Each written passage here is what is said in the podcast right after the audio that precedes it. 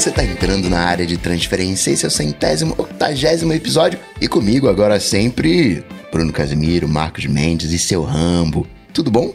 Tudo Salve. certo, tudo E bem. aí? Tudo jóia. Lembro que esse episódio é pique apoiado, como sempre, pelos adetêncios em apoia.se barra área de transferência ou então em picpay.me barra área de transferência. Muito obrigado. Boa. Ô, Bruno, Oi. você tá mais calmo em relação aos seus vizinhos? Passou a raiva? que nessa semana você fez um tweet, um raro tweet de Passou, revolta cara. do Bruno. Passou, passou. É que a gente tá vendo esses tempos loucos, né? E as pessoas esquecem da coletividade, né? As pessoas têm que ser mais pensar mais no próximo quando estão fazendo as coisas. Mais um pouquinho, concordo. Né? Mas tá tudo bem, agora tá tudo bem, já passou. Semana foi, foi complicada, mas tá tudo certo. Boa. Boa. Olha, eu, essa semana, eu tava no elevador e meu elevador ele tem espelho. Aí eu tô do caramba, tô com a pele bacana, né? Aí quando eu chego, ih, cadê a máscara? Cara, pior é que eu, eu, eu esqueci a máscara um dia também quando eu fui sair. E aí eu parei na farmácia pra comprar, né? Que eu falei, ah, vou ter que comprar umas máscaras de car- descartável mesmo. Aí fui na farmácia e não deixaram eu entrar porque eu tava sem máscara. Aí É o eu, correto. é, aí eu falei, gente, mas eu, eu vim comprar máscara. Não, mas não pode entrar, não sei o quê. Mas eu, não, mas eu preciso comprar máscara. Não, mas não tem máscara, vai embora. Eu falei, tá bom. Teclado não encontrado. Pressione qualquer tecla para continuar. Exatamente isso. Pois é. Exatamente o mesmo erro. Aliás, a gente podia fazer umas máscaras do ADT, hein, velho. Ou seria legal, né? É, eu, não conhe... eu nunca consegui na vida achar fornecedores que fazem esse tipo de coisa direito. É que nem é camiseta. verdade. camiseta, assim, você faz É. legal. A pessoa lava duas vezes. Aí fica esse aquele ADT silk velho. É, né? Começa a craquelar inteiro. A máscara, é como a pessoa começar a, a, sei lá, a usar, sai aquele vapor da boca, começa a derreter, assim. nu- Nunca dá certo. Agora, um- uma dúvida aqui. Saiu o Upload, que é uma coisa meio San Junipero. Vocês chegaram a ver? Eu assisti, eu é, é uma série esforçada. Eu, eu que eu não quero falar nada sobre a série pra quem não viu ainda, né? A série Upload lá que tem no, no, no Amazon Prime. Foi, é, essa é uma premissa legal, ela começa bem, mas nos últimos episódios eu tava do tipo, tá, já deu, vamos acabar logo a temporada, porque não, não precisava de tantos episódios pra contar É, a meio- mesma meio história todo barrigado. episódio. Mas é divertido, é legal, bem morado. É, e. né, é, sarcástica e tal. Eu gostei de, de algumas visões é, tecnológicas ali na maneira como interagir com o celular. Nem foi pela história, né? Quando você curte assim uma coisa meio futurística, você vai olhando pela, pela visão da coisa, né? Pô, isso aí é maneiro, isso aí não é. Não, isso aí, tá- isso aí não é assim, isso aqui é uma projeção de hoje e tal. Mas eu também achei legalzinho. É, eu gostei que o Panera comprou o Facebook no futuro do Upload. Nossa. Follow-up? vamos nessa. Agora, Mendes, você tá falando aí de rede social. Eu acho que tem algum aqui do, do- das quatro cabeças que tá pegando os downloads do ADT e promovendo anúncio lá no, no- no Instagram.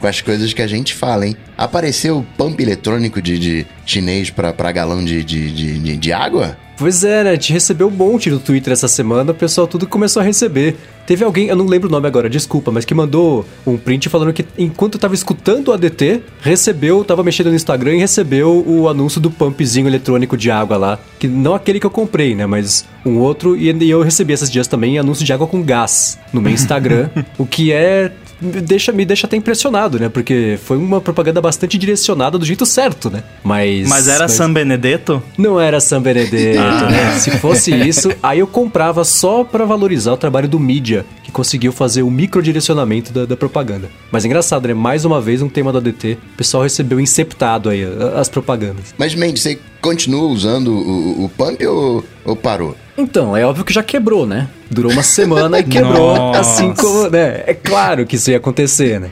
Eu fui Nossa, pegar água outro dia, liguei, ele cuspiu um pouco de água, parou. Aí eu pus pra carregar, não voltou ao normal. Deixei 24 horas carregando, nada. Então acho que quebrou. Mandei e-mail lá pro, Alex, pro AliExpress falando: e aí, gente, vocês podem me ajudar, mas não tenho a menor esperança de que vá, vá dar em alguma coisa. 70 reais que eu gastei pior nesse ano foram pro Migia 3. Não recomendo. Quem comprou ou tenta cancelar ou peço desculpas de antemão, porque não dá pra confiar. Pelo menos a minha experiência falhou. Mas você tava usando uma tomada lá 110 direitinho como recomendado ou abusou da- Ah, ele sozinho, não precisa de. Ele funciona com a bateria interna. A bateria acaba e você recarrega. Ah, Que enfim. maravilha, né? Falhou, Você falhou. compra o negócio, leva meio ano pra chegar, É. chega, você usa uma semana, aí deixa de funcionar. Ah, não, mas a gente troca, assim, vai levar dois anos até Pois é. voltar o negócio. Michel Fleifel resolveu o problema, que ele falou que não é a prova d'água o negócio.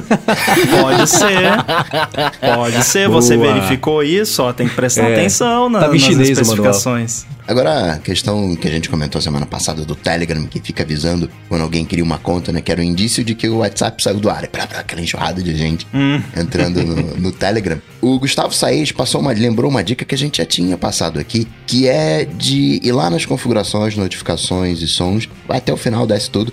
E a penúltima opção é novos contatos. Aí você desativa os novos contatos e não vai receber mais a notificação. Entretanto, Bruno, fazendo isso, desativa sim a notificação, mas o chat aparece a mensagem lá no, no chat, né? De não lido ali que a pessoa entrou no, no Telegram, não é isso?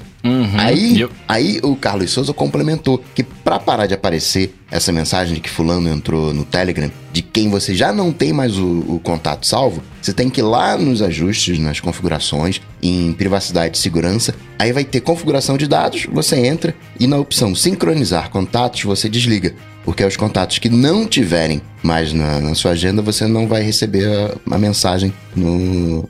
com- complementa a dica anterior. Ué, eu, tinha, eu já tinha deixado esse negócio do- dos novos contatos. A dica do Gustavo eu já tinha feito. O que me irrita é entrar lá no Telegram, uma vez por semana, que é hora de mandar o link do, do, do Bruto do ADT pro Edu. Aí tem lá um monte de nome de gente que eu não lembro mais quem é, que não mostra foto também. Fulano entrou no Telegram, que aí eu digo, e daí? E aí é, é- é essa notificação que eu queria parar de receber. Vou testar essa do, do Carlos Souza, ver se, se com isso se com isso vai parar, né? Porque é isso, é. São pessoas que me têm na agenda delas, mas que eu não mais tenho essas pessoas na minha agenda, mas ainda assim eu recebo a notificação. Notificação não.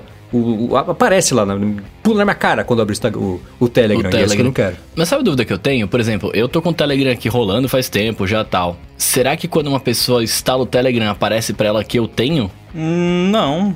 É, é, isso aparece pra quem já Acaba usa fazer, o né? Telegram quando uma pessoa que é- já esteve nos seus contatos em algum momento, Aham. desde que você tem o Telegram, passa a ter Telegram, né? É muito ridículo isso, né? Tipo, é um negócio não lido de algo que você não quer ler. Tipo, desenvolvedores de software Exato. não marquem algo como não lido se é algo que o usuário não quer ler ou não tem que ler. Porque por que, que eu tenho que ler que um usuário entrou, né? Tipo, não fala daí você fica que nem um imbecil abrindo e voltando, abrindo Uhum. e voltando só pra tirar o, o- a bolotinha ali que então. obviamente o Marcos faz isso, né? Então, essa foi justamente a minha crítica da semana passada a eles. O Telegram é uma empresa tão bacana, tão parceira, né? E, e, e responsável. E responsável, não irresponsável. Mas não entendo de onde veio essa decisão de cretina de fazer isso. e- Mas enfim. Cara, é que eles querem que você arrume a sua agenda do celular, é por isso. Eles querem ter Ah, uma agenda tá. muito bem organizada e tal. Pra não ficar igual a minha, que aparece assim, Márcia entrou no Telegram agora. Isso acabou de acontecer. Aí eu tô vendo aqui um cara aleatório, que com certeza não é a Márcia. A Márcia já morreu, né? E é, Que e trocou o telefone, tipo. Isso que não aparecia pro usuário novo, eu não sabia não. Até deixava assim, porque dá, não tem aquela opção de apagar pra mim e pra outra pessoa. Tem. Sei lá. Aí é Telegram avançado, não falo Telegram fluente assim. Não, quando você. Quando chega a notificação, você pode ir lá apagar o chat, né? Com aquela pessoa. E aí ele então a pessoa você quer- recebe também, né? É verdade. Fica aberto pra ela que você tem, é verdade. Olha lá, quebrando o Telegram. Agora, Ramos, você falou que sentia saudade né, do Melita Wake. O Kotelinski fechou contigo. Ele falou que também tem saudades e até hoje não entende por que que pararam. Ele trabalhava num supermercado na época e viu o nascimento e morte do produto. Tamo junto, Kotlinski, é isso aí. Família Wake. É, geralmente essas coisas acontecem ou quando é um teste de mercado, e não era o caso, né? O Rambo falou, ficou um tempão aí, se o Kotulinski, quer dizer, não sei, se- acho que ele mora aqui em São Paulo, não tenho certeza, mas enfim, ficou por bastante tempo, não era só um teste, né? Mas eu lembro também, tinha alguma, alguma Doritos ou uma Ruffles que era melhor e mais barata do que a Ruffles, era a Xiaomi da Ruffles, né? Que era melhor e mais barata do que a de verdade lá. E aí a, a PepsiCo comprou e acabou com a marca. Então pode ter acontecido também de, de- de- sei lá, É. de, de você ter sido comprado e tava incomodando demais alguém que era líder do mercado. A teoria que eu sempre tive com relação a isso é que talvez era um produto um pouco de nicho demais para ser viável, né, como um produto de larga escala de consumo, porque assim, quantas pessoas que gostam de café vão querer tomar um negócio que é tipo um todinho, só que é café, É, verdade. né? É. Tipo, as pessoas que bebem esse tipo de coisa geralmente vai lá e compra um todinho mesmo, né? ou, ou similar, não um café. E era um pouquinho mais caro também do que esses achocolatados padrão. Então, acho que, sei lá, só não tinha mercado mesmo o suficiente. E para finalizar os follow-ups, sobre aquela prática de alguns cinemas, né? Pausarem o filme no meio, que a gente comentou no bônus track da semana passada, o Rodrigo Gonzalez falou que isso é absolutamente normal e esperado até de acontecer nos cinemas em Portugal. Portugal Credo. sempre surpreendendo, né? Credo, Nossa, tá aí um, é... nada, nada contra os portugueses, mas tá em um lugar que não se deve ir ao cinema. Nossa, não, não fez. Sabe que isso? Eu fiquei pensando sobre isso. Isso é como se você fosse pegar um voo de São Paulo a Buenos Aires e eles falassem assim: ó, a gente vai parar em Porto Alegre para todo mundo descer no banheiro e voltar, e aí o voo, ao invés de ser, ser direto, é Alegre, é assim. Né? É, porque o pessoal que tá na janelinha não quer perder nenhum pedaço da, da, da viagem. A gente deixa esse pessoal no banheiro, volta e o voo continua. Não faz o menor sentido parar um filme no meio. Mas enfim, aparentemente outra coisa também que, que sei lá, minha reação instintiva é, é, é mais forte do que o estrago que é causado sobre toda a humanidade, eu acho. Ah, mas cara, se pros caras lá para e é normal, deve ser um lance mega cultural, né? Que a gente tá acostumado de repente a ver direto, mas Sei lá, é, é tipo, ser, é tipo né? o primeiro é. e segundo ato do, do, teatro, né? Que você para no meio, vai lá, toma água, volta. É, sei lá, é que eu fico pensando, eu, eu, eu, penso no editor do filme, é, aquele então, estudo pra fazer falar. essa cena é mais, é, é mais rápida e tem muito corte, a próxima vai ser mais tranquila, essa aqui a gente precisa dar uma acelerada para não perder o ritmo do filme, daqui a pouco, pum, vamos parar pro pessoal ir no banheiro e voltar. É. Todo o trabalho, a arte mesmo da edição, se vai, né? É isso que eu ia falar, a diferença é que no teatro tá preparado para parar, né? No filme uhum. não, no filme os caras vão lá e cortam. É, então. Tem um aplicativo que isso me lembrou, aplicativo barra serviço, que é o P, alguma coisa assim, que é, são aqueles momentos do filme que você pode dar uma corridinha para ir no banheiro, porque não tem nada de importante, entre aspas. Então, se tem um aplicativo assim, é porque tem um, um, um mercado esse negócio. Fico pensando, né, você lá no filme, peraí, deixa eu ver o momento que eu posso sair, que eu tô apertado aqui, vai lá abaixo o aplicativo, aquela, aquele clarão, aquela luz, cegando todo mundo ao redor. Ah, tá, tá, daqui a cinco minutos, aí você vai lá correndo e volta tem uma solução integrada para isso, que seria todo filme colocar um demo de VR no meio do filme, que aí é a hora que eu iria no banheiro, que nem nas keynotes da Apple. E partindo para o primeiro assunto, fala sobre a nova verificação do Twitter. Esse é um, um assunto que o, Mendes e o Ramo gostam, né? Twitter, assim. Eles curtem. Teve uma treta, tem o quê? Um, uns dois anos, né? Do foi um, um, tweet que tinha um selinho azul que acabou viralizando e era um tweet uh, mais à direita, ali meio problemático. E a galera achou que o Twitter tava dando ok, né, confundiu aquele selinho de verificação como se fosse não um que aquela pessoa é aquela pessoa, mas como se o Twitter tivesse uh, dando, apoiando a, a posição Aí deu uma segurada, não, a gente vai ver aqui o que, que faz e acabou caindo no esquecimento. E agora, recém, né, o, a Jane Wong, que fica espiando lá também no Instagram, espiou o código, espeluncou o código do, do Twitter. É a ramba. Não, Pelo amor que isso não seja uma opção de título, por favor. e, e, o, e, o, e o nome é, né, Jane Wong, não tem uma coisa assim meio Rambo também, a coisa assim, né? É, tem. É, é imponente, é nome de filme imponente, de ação é. também. É. E achou lá um, uma tela de pedido de verificação, né? Coisa que tinha largado. Vai voltar a verificação do, do Twitter? Então, né? É, só o negócio que eles pararam de verificar, quer dizer, tiraram o programa de verificação, não foi bem só que era um cara de direita, assim. O que aconteceu foi que em 2017, um do, do, a origem do problema foi um dos caras que ajudou a organizar aqueles protestos de supremacia branca lá nos Estados Unidos, em Charlottesville, que era Sim. o pessoal com as tochas lá, aquela coisa toda. Incentiva a violência, e aí, é, e ele tinha uma conta verificada, e o Twitter fala que não, mas era isso. A, a verificação do Twitter, né, sempre foi essa, o significado de esta pessoa é importante importante dentro dessa nossa comunidade. Ela tem valor. Tanto que o pessoal, né, que tem verificação, tem pessoal que não tem que sempre quis ter, tem aquela coisa toda. Então, isso sempre virou uma. Uma pessoa ter, era uma medalha de honra usar a verificação, né? Então o Twitter aí começou. Ah, então quer dizer que esse cara que ajudou a organizar os protestos de supremacia branca, ele tem valor para vocês, Twitter? É, é uma pessoa que vocês dão essa medalha de honra de ter a verificação. E aí por causa disso, eles pausaram todo o sistema lá de verificação. Dava pra preencher um formulário, mandava, oh, eu sou importante por causa disso, disso, disso, é. Mas, mas não era esse esse formuláriozinho que você preenchia, ela falava que você era você, e aí você mandava alguns dados para comprovar que você era você. Ainda assim, eles faziam essa triagem bem bem pesada. Eles falavam, ah, a verificação é só. E eles usavam esse, essa justificativa da verificação já por causa da polêmica de falarem: ah, se você está verificando essa pessoa, quer dizer que você valoriza essa pessoa. Por que, que eu não sou verificado e, você, e, essa pessoa é? Então você gosta dela, mas ela é supremacista branco, e aí? Então eles a, a, colocavam sempre a abordagem da verificação, a justificativa é: ah, isso aqui é só para garantir que você é você, que não vou roubar a sua identidade, mas nunca foi isso, né? Sempre foi uma coisa uhum. meio glamurosa ter ali a, a verificação. E no ano seguinte eles falaram: ó, oh, não vai ter mais negócio por enquanto, a gente parou de mexer, porque tem um monte de coisa mais importante para fazer no site, então verificação por enquanto esquece. E veio agora a Jenny Wong com, com isso aí, né? De, de que eles estão mexendo mesmo, o Twitter confirmou que eles voltaram a mexer. E nessa semana eu tava conversando com o Rambo sobre será que isso poderia ser um jeito de, de, de vamos unir uma coisa a outra? Já pensou se eles voltam com a verificação para combater os bots, que a gente tem comentado aqui algumas semanas também por causa dos problemas todos, né, que, que vem acontecendo. E aí o, o cenário que eu imaginei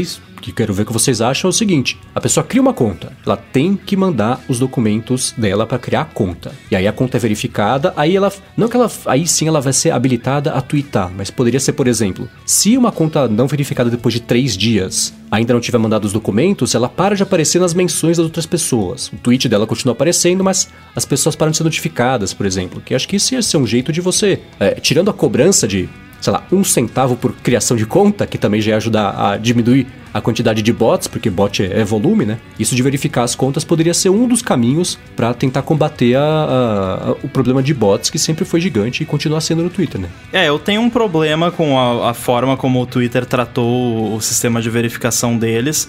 Inclusive com. E aí é óbvio que eu sou suspeito em falar, porque eu não sou verificado no Twitter. e eles tiraram o esquema de verificação bem quando eu cheguei num patamar onde eu tinha chance de ser verificado no Twitter, né? E aí eu acho injusto, porque assim, tem um monte de gente na, no mesmo ramo de atuação que eu que tem o badgezinho lá. E no Twitter, isso, e eu acho que tá errado, significa, nossa, essa pessoa é importante, dá até mais credibilidade. Já até aconteceu tempos passados, é, em épocas mais pesadas de vazamento e coisa, de gente não acreditar numa coisa que eu tava postando e falar, ah, você não é nem verificado, sabe? Tipo, rola essa picuinha, né? E. É. E por que, que eu digo que eu discordo como eles fizeram a. No caso, a, a pausa desse, desse esquema de verificação? Eu acho que se eles não estão concedendo verificação, tira o badge de todo mundo, então. Porque senão fica injusto. Que é uma pessoa que deveria ou poderia estar verificada, como eu, como todos nós aqui, muita gente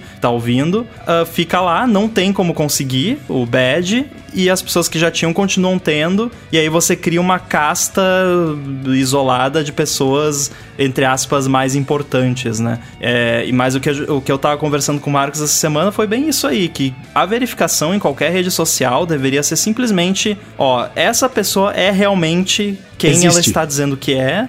E, é, existe um ser humano por trás desta conta de verdade.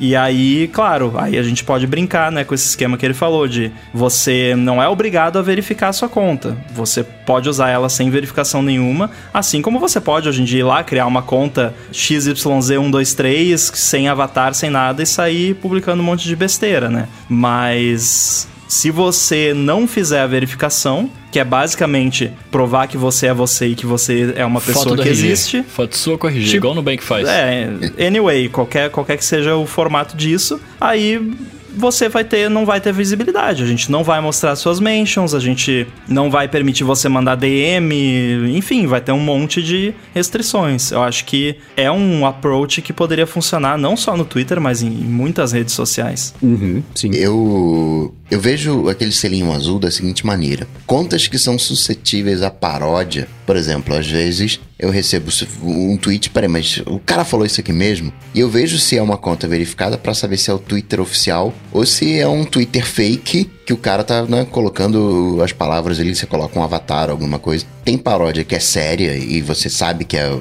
paródia e, e ok, mas tem algumas paródias que você não, não percebe imediatamente que é uma paródia. E aí você olhando o selinho, eh, resolveria. Então acho que vou chamar de contas suscetíveis à, à, à paródia. Eu acho que vale ter o, ter o selinho para dizer que aquela pessoa é, é, é aquela pessoa. Agora, pra gente aqui no Brasil, verificar a conta, né? Todo mundo.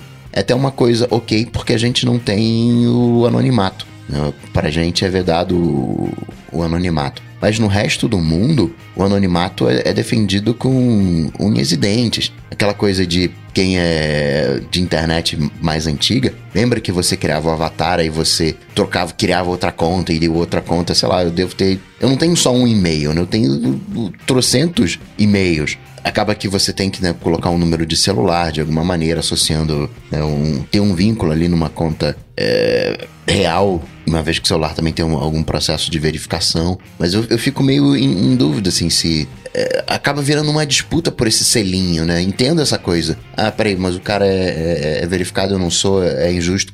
Concordo com isso, mas eu não, não, não sei, não, não é, parece uma, um clubinho, sabe? Assim, é, é, não sei, acho que eu ficaria só para essas contas suscetíveis a, a, a, paródias. Mas aí não é mais. Mas aí é que é um clubinho, você não acha? Que você tá falando que seria um clubinho, mas a gente. A nossa proposta é. Nossa proposta, veja bem, porque o Twitter vai ouvir esse episódio então... e eles vão implementar.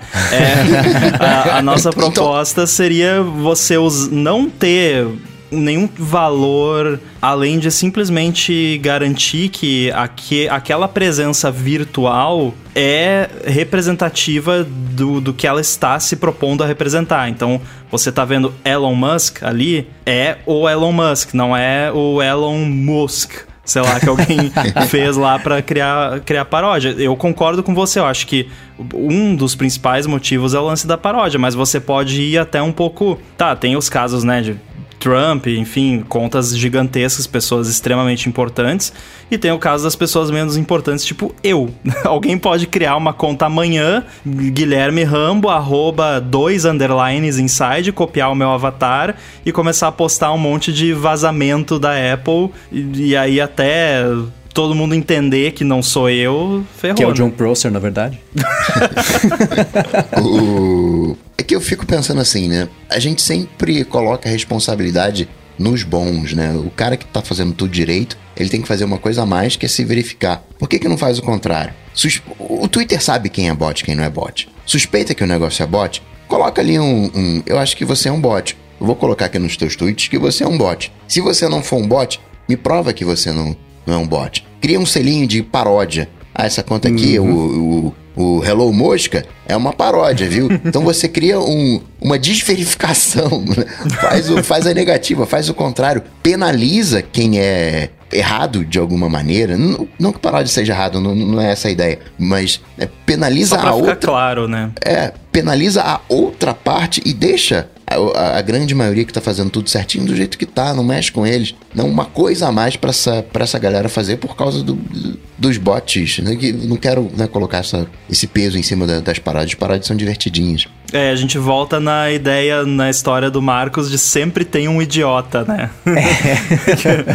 Mas uh, eu não, eu acho uma boa ideia, assim, acho que seria interessante. Só que eu não sei até que ponto é, isso resolve o big picture, porque hoje em dia já, já até certo ponto isso já é feito. É, você, se você cria, eu sei porque eu já criei conta, eu todo, praticamente todos os meus apps têm uma conta do app no Twitter. E logo depois que você cria a conta, geralmente na segunda vez que você faz login, tem todo um desafio lá que você tem que passar a ponte do rio que cai lá para você provar que você não é um bot. Eles fazem, tem o reCAPTCHA, tem que botar um número de celular, confirmar pelo código, tem um monte de coisinhas que eles pedem para você confirmar. É, já existe também um filtro, é, eu acredito que esteja, esteja disponível para todo mundo, que é para você, por padrão, mutar uh, mentions e DMs de contas sem avatar. Uhum, é, um, uhum. é, uma opção que tem, que é um grande, assim, a pessoa que inventar um sistema de bot que sabe colocar avatar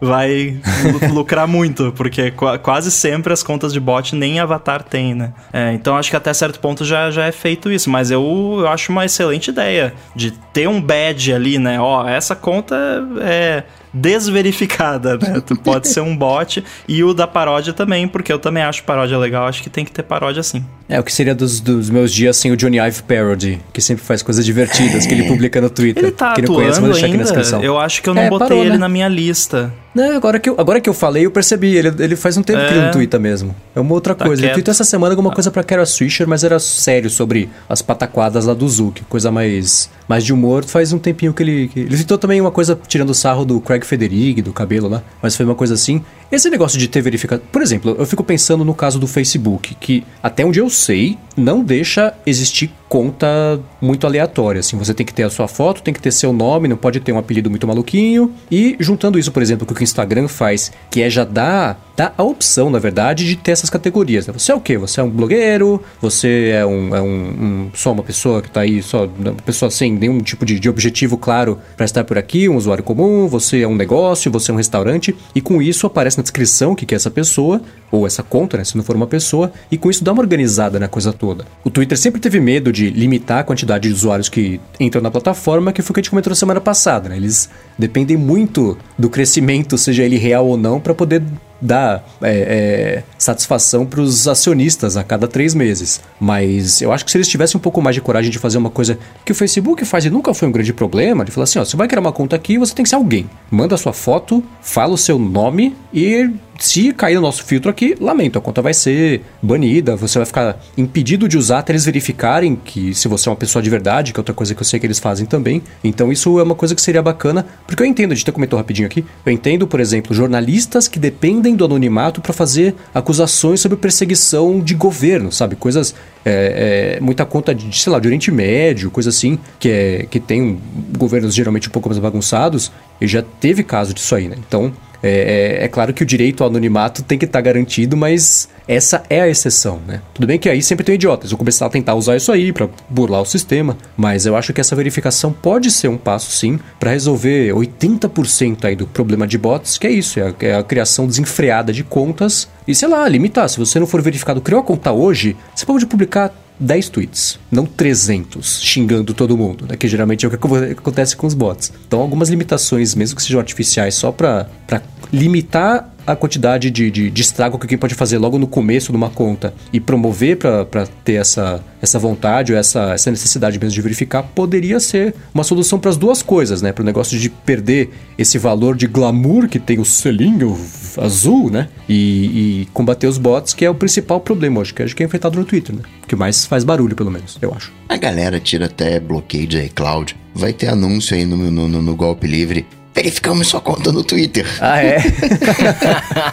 Compre aqui documentos para verificar conta. É, eu só quero deixar uma dica aqui, se é que já, já não foi utilizado, mas o Anderson Silva comentou aqui que o arroba HelloMosca tá disponível, se alguém quiser. Agora, partindo para um segundo assunto. Será que nessa WWDC a gente vai ter anúncio de, de novos Macs? A Apple tá devendo algumas coisinhas no, no- nos Macs, não? Você não tem o chip T2 ainda em toda a linha, só alguns modelos. De alguma maneira, o, o iPad mais recente ficou com uma carinha, né? Aquela coisa meio né, ali suspensa. Ficou com um lookzinho de iMac. Será que a gente vai ter um, um iMac com um look de iPad? Vai Já ser pensou? difícil pôr no bolso, hein?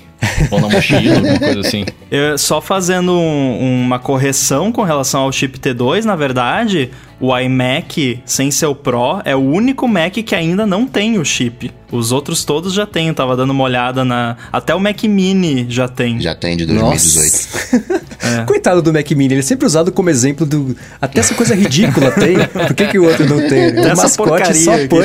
é. Imagina a equipe do Mac Mini como se sente mas o, o- o- esse chip ele é um ARM, não é? Como se fosse um iPhone 7 dentro do, do, do iMac. Então já tem iMac com ARM. Quer dizer, não vai vendo ter só? porque eu não tenho T2. Não, exatamente. É o, o- ele é um A10, né? Então ele é como se fosse um iPhone 7 dentro do, do seu Mac. Então é interessante. E aí a gente emenda né, né, no rumor que né, veio da Bloomberg, ou seja, tem uma certa carga aí de confiança que a gente pode aplicar, apesar daquela história do chip espião chinês lá. Nossa. É... Aliás, o Gruber postou sobre a história do, do Mac Arm na Bloom, da Bloomberg e não colocou aquele rodapé que ele tava colocando Olha! sempre, né? Ah, a Bloomberg foi é. a mesma publicação que falou do chip. Ele sempre botava. Sim. É, dessa vez ele não botou, né? Mas é curioso, né? Será que vai rolar agora? Será que é agora que a gente vai ter o anúncio? Bloomberg é o porta-voz da Apple de alguma maneira, o Mark Gurman. E eu gosto muito da definição que o Rambo dá, né? Que o, que o Gurman, ele ouve as coisas, mas não entende muito, muito bem do, do que que tá falando. Não tem como um iMac com RM sair esse ano. Não, não, não, não dá. né? Você tem que preparar os desenvolvedores, né? Preparar, ó, não, galera, agora vai ser RM. Uma... Não simplesmente você. A gente já passou. Teve a migração do PowerPC 2007 e não foi assim num estalar de dedos de alguma maneira, porque você tem que preparar. A gente entrou agora no, no- em 64 bits e ainda tem aplicativo 32 bits, né? Não, não é rápido. Assim, você precisa avisar de antemão. Então, assumindo que o iMac RM chega em 2021, a Apple tem que avisar um mês antes. Galera, como ela fez com o Catalyst, soltou do- dois aplicativos. Um mês antes só? Não, não, um ano. Falei um mês? Ah, não, tá. um, Falou. um- um ano antes. Eu fiquei na Não, dúvida. buguei aqui. Porque ela lançou, quando fez o anúncio do Catalyst, um ano antes ela trouxe dois aplicativozinhos aqui. tá, A gente tá fazendo aqui com Catalyst. Ano que vem a gente vai liberar pra geral. Acho que tem muito mais um punch de. Galera, olha só. É, vou seguir aqui com a minha linha e tal, não sei o que, de RM. E dar chance pra galera desenvolver e daqui a um ano ter, um, ou nove meses, sei lá, ter um iMac com RM. É, na verdade não, não se sabe se vai ser um iMac com RM, né? Eles Sim, podem sim. começar por um MacBook Air, MacBook Pro, enfim, qualquer Mac que seja. Ah, acho que a tendência é que seja um portátil, porque é onde o De ARM entrada, pode sim. Dar mais, né, diferença, principalmente bateria. Pode rolar aí umas vidas de bateria bem interessantes. Mas é, tem muita gente também que, por conta dessa timeline, acaba ficando cética com relação a isso, porque, não, mas como assim vão anunciar na WWDC? Não, não vão conseguir lançar esse ano, coronavírus, não sei mais o que. Exatamente, não vai ser lançado nada esse ano, porque você precisa, como o Coca falou, preparar todo mundo para daqui a um ano ou até mais, quando lançar algum produto para o consumidor, o software já tá todo preparado para isso, todo, né? Estou sendo otimista, pelo menos uma boa parte do, do software já tá pronta para isso. E aí, com software eu me refiro, os aplicativos que você instala da App Store, Photoshop, enfim, os aplicativos que a galera usa. E outra coisa, Rambo, como é que você vai testar o aplicativo que você fez? Aí é que tá. Isso, isso é uma questão muito interessante. Os desenvolvedores, é o passatempo favorito dos desenvolvedores de Apple atualmente é discutir como vai ser a estratégia de developer kit disso, porque na época da transição de PowerPC para Intel, a, a Apple forneceu, alugou para os desenvolvedores um, foi tipo um, não sei se é leasing que chama que o, desenvolvedor pagava mil dólares, se eu não me engano, para Apple, recebia um, uma- um caixote lá com um Intel dentro rodando Mac, e aí depois devolvia para Apple e, e recebia o dinheiro de volta, né? Foi uma coisa assim que eles fizeram. Acho que recebia o, o- um, um iMac, não recebia um iMac? Isso, isso, correto, é, correto. Não, é, não era o dinheiro de volta, né? Porque Apple, dinheiro de volta, não. Era o.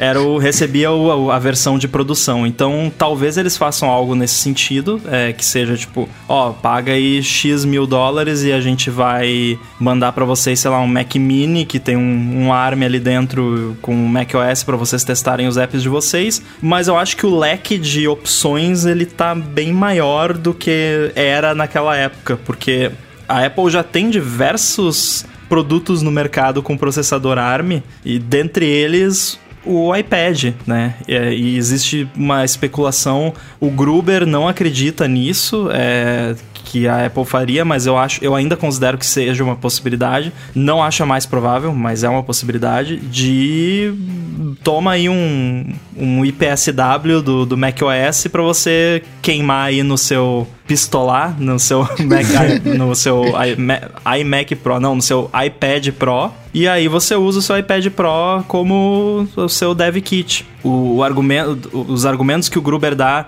para isso não ser viável um deles é válido, que é a questão da memória RAM, porque o iPad Pro mais recente ele só tem 6 GB, o que pro macOS pode ser pouco, mas tem que se levar em consideração que a gente está falando de um developer kit, não de um sistema para você usar. É uma parada para você rodar o seu app e ver se ele roda, né? E outra coisa, não é um macOS, é um macOS RM, né? Tirando as telas na né, interface, mas é um iOS de alguma maneira. Não, o Mac já é um iOS, né? Muito sim, tempo, sim, mas... Sim, mas é... é... que a gente vê aquele papel de parede, tem tudo, tudo tem uma carga, né? Aqueles aplicativos pesados. Mas não, a, arquitetura do, do, sistema vai, vai ser outra. Eu não sei se eu não acredito nisso, não, Coca. Não, pelo menos não agora. Eu, eu acredito que vai ser um, um Mac bem como a gente já conhece, só que compilado para ARM. Assim, eu não tenho expectativa de que vai mudar muita coisa na prática. Mas, independente de se vai mudar ou não, é, você não vai estar tá usando ele para gravar ADT. Você vai usar ele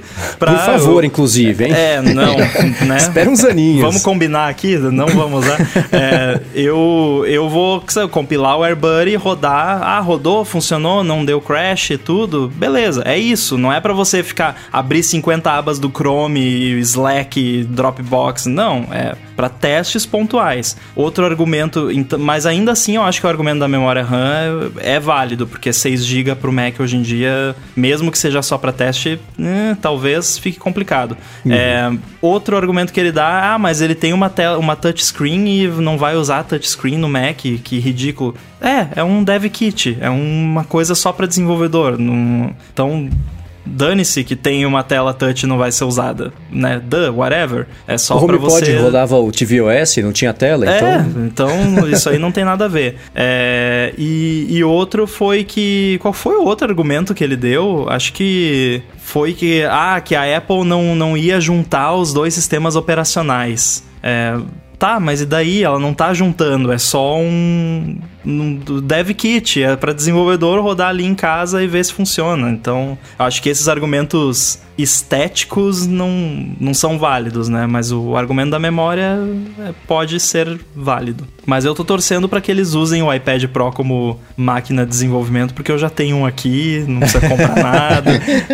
Calma, Ram, vai acontecer, cara. O iPad vai substituir o computador. Ó, ó, o Bruno aí, o Bruno tá esperançoso. Será que é por isso que tem gente que acha que vai ter Xcode para iPad? De certo, alguém viu um engenheiro da Apple rodando esse Mac aí num pode iPad. Ser, pode, pode ser, ser, né?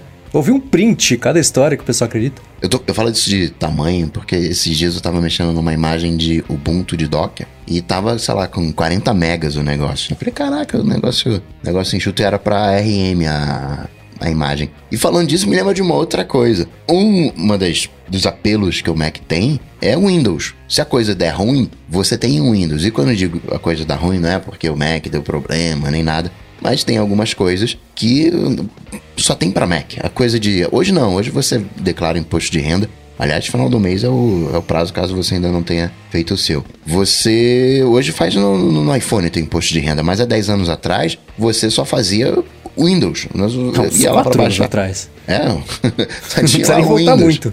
É, você tinha que ter uma... Um, no Mac você não fazia teu imposto de renda. E aí, né? A gente vai ter um Windows rodando no, no Mac com com RM, como é que vai ser essa solução? Vai ser emulação? Toda essa galera de. Não só o, o Bootcamp, mas aquela galera de virtualização, Parallels, VMware, VirtualBox. Como é que como é que vai ser, né? Que solução que eles. Hoje você não tem perda de performance quando vai para uma máquina virtual. Você acessa direto ali o, o, o tempo que você leva para, sei lá, fazer alguma coisa no Mac puro ou virtualizado, não tem mais sobrecarga. Você fala direto com, com metal. Hoje a gente tem tecnologia para isso. Se você colocar uma camada no meio emulando, e aí, como é que faz? Como é que a gente resolve esse problema? É, existem também aí várias opções, né? Uma delas, por exemplo, que eu vi um pessoal levantando hoje numa comunidade é vamos manter o chip Intel na. Vai ter um chip Intel na máquina. Para rodar processos Intel nativamente. É uma possibilidade. Eu não acredito que seja mais provável porque é caro, é complicado e tal. Mas que nem você disse, virtualização hoje em dia não é mais o bicho de sete cabeças que costumava ser. A Apple já tem o framework Hypervisor no, no Mac, que eles não usam para nada que é muito estranho. A Apple colocou lá, ah, dá pra você escrever emulação de qualquer plata plataforma para qualquer plataforma. Ah, e pra que que vocês estão usando? Ah, não, não, soviano, né? não estamos usando pra nada, não. e parece que vai ter esse hypervisor, vai ter no iOS 14 também. Pra quê, né? Não vai saber pra quê. Então, é, eu acho que é possível a gente ver aí um Rosetta 2. O, tem Windows para RM, né? Que ele Tem. Tem. Poderia ser também um. É o Windows. É, é o IoT, né? O para RM. Eu acho que não é só IoT, não. Acho que já tem Windows, entre aspas, normal pra, pra RM também. Eu tô vendo que esse papo empolgou tanto o Bruno que ele desmaiou. Cara, é que eu, eu tô viajando. Vocês estão falando aí, eu tô entendendo, mas eu, eu, não consigo contribuir muito com isso. Ele só ouviu Mac no iPad. É. não, e aí pra não ser aquele cara chato que vocês estão lá, né, falando bagulho uma série, eu vou ficar falando aqui uma, uma besteira ou outra, eu tô, eu tô prestando atenção. Em algum momento eu consigo, consigo é. entrar. Agora, uma coisa que eu levantei, uma coisa maluca, tá? Maluca, estou já deixando bem claro que é uma maluquice que eu, que eu ah, abri agora aqui. eu vou gostar, em, então. Em, em conversa com o Marcos foi porque a gente misturou que os dois, porque de certa forma, é, os dois são rumores de WWDC sobre esse novo iMac, que teria um visual meio do iPad e tal. É, e Vai ter se... Apple Pencil nele? Aí eu não sei. Mas e se, em vez desse iMac novo ter um chip T2, e se ele tiver um chip, entre aspas, T3, que é, sei lá, um A13 da vida mais poderoso ainda que o A10, que é o T2 atualmente. E esse iMac vai ser o kit de desenvolvimento e ele vai poder usar esse chip novo dele para poder rodar, porque é que nem o Coca disse antes, os, os Macs com T2 eles já têm um iPhone 7 dentro deles. O iPhone uhum. 7 não é um iPhone ruim. É, imagina se tivesse um iPhone né, 11 Pro dentro dele. Eu acho até, inclusive, que a versão final do, do, do iMac com ARM pode ser alguma coisa assim. Que não vai ser com um chip, vai ser com vários. Ah, tem aqui um A3 para você usar como CPU, tem aqui um A12 para você usar como GPU, tem aqui um A10 para a gente fazer segurança, tem um A15 aqui para cuidar da bateria. Então vai separando, né, aquela uma arquitetura híbrida de verdade, né? Você tem um vários... Afterburner, que é um é... FPGA que pode virar qualquer coisa. Fica ali a coisa toda toda espalhada, deixa de ter uma única unidade central de processamento e você tem várias micro unidades de processamento, que são os coprocessadores, né? Coprocessador matemático, coprocessador de movimentos, M1s, as coisas da vida, coprocessador processador de áudio que você já tem dentro do T2, né? Que é, tem ali o T2, o áudio passa pelo pelo T2, ninguém sabe muito bem o porquê disso. Isso é uma coisa que muita gente não se dá conta, até a, a, gente se esquece às vezes, mas o T2 não é um chip só. O T2 ele é uma CPU ARM, ele é GPU ele tem o Secure Enclave, que é outro processador que tem outra arquitetura e roda outro sistema operacional. Ele tem o Secure Element, que emula cartão de crédito, que é para usar com o Apple Pay. E ele, o M1 eu acho que ele não tem, porque seria meio bizarro ter o, no Mac. é. é.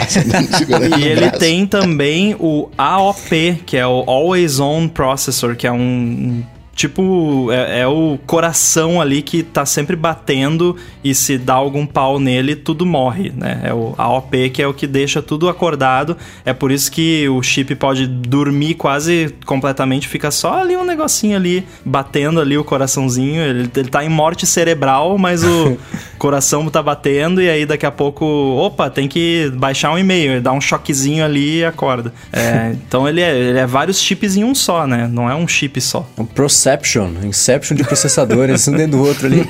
Acho que foi até o Rambo que falou isso. Ah, o teu. Agora o teu aplicativo Catalyst não vai rodar mais na CPU Intel.